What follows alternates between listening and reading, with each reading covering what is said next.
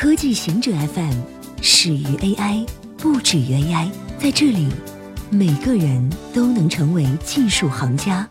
欢迎收听科技行者固定点，我们为您甄选更快、更即刻的全球科技情报。亚马逊向维基媒体基金会捐赠一百万美元。近日，亚马逊向维基媒体基金会捐赠了一百万美元，资助维基百科的运作。亚马逊的语音助手 Alexa 使用了维基百科的信息去回答用户的询问。维基百科创始人 Jamie Wars 发表声明，对此表示感谢，并希望双方能展开长期的合作。亚马逊表示，消费者也可以通过 Via Alexa Donations 向维基百科捐款。根据维基媒体基金会的财报显示，截至二零一七年六月三十日，维基媒体的净资产有一点一三亿美元。两科学家因发现癌症免疫疗法获得诺贝尔生理学或医学奖。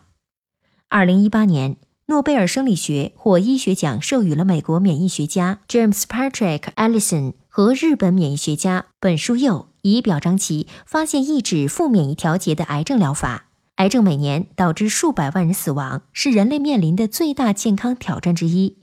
今年的两位诺贝尔奖得主通过其发现，建立了一个新的癌症治疗原则，即激活免疫系统的内在能力去攻击癌细胞。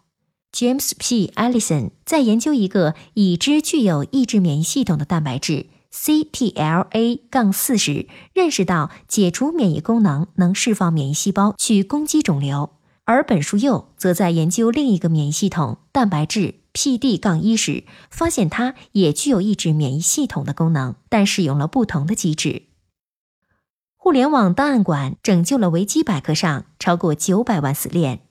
在线百科全书维基百科上有大量的链接，因为各种原因已经失效。二零一六年十月，维基百科宣布与互联网档案馆合作，去解决失效的死链问题。方法是将死链指向互联网档案馆 Wayback Machine 保存的存档页面。两年后，互联网档案馆宣布，它已经拯救了维基百科上超过九百万个死链。互联网档案馆保存了维基百科各个版本引用的几乎每一个网址。它使用名叫 iABot 的机器人程序去寻找死链，比如返回了404页面无法找到。一旦发现死链，iABot 将会搜索互联网档案馆。和其他外部存档，用存档的链接来替代死链。iABot 修复了接近六百万死链，加上维基百科社区成员修复的三百多万死链，总共有九百多万死链修复。白宫考虑禁止向中国公民发放学生签证。金融时报援引三位知情人士的消息报道，白宫内部的鹰派正在推动总统和其他官员制定计划，禁止向中国公民发放学生签证。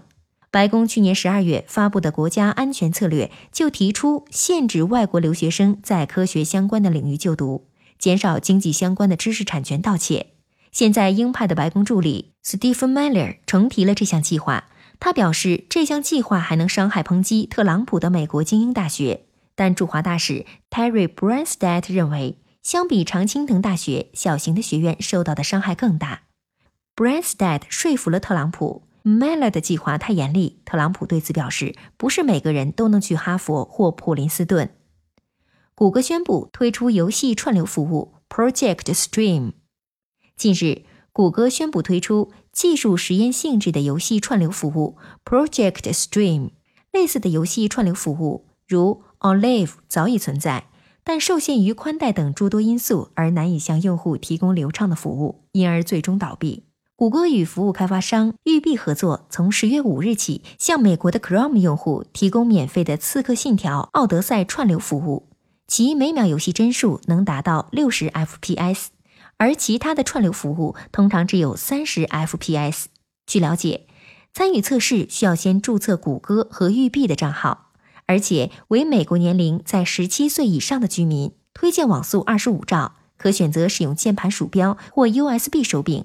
同时，谷歌将邀请少部分申请者参与这项测试，表示他与育碧这样的三 A 级游戏开发商合作，是因为串流三 A 级游戏面临的技术挑战更大。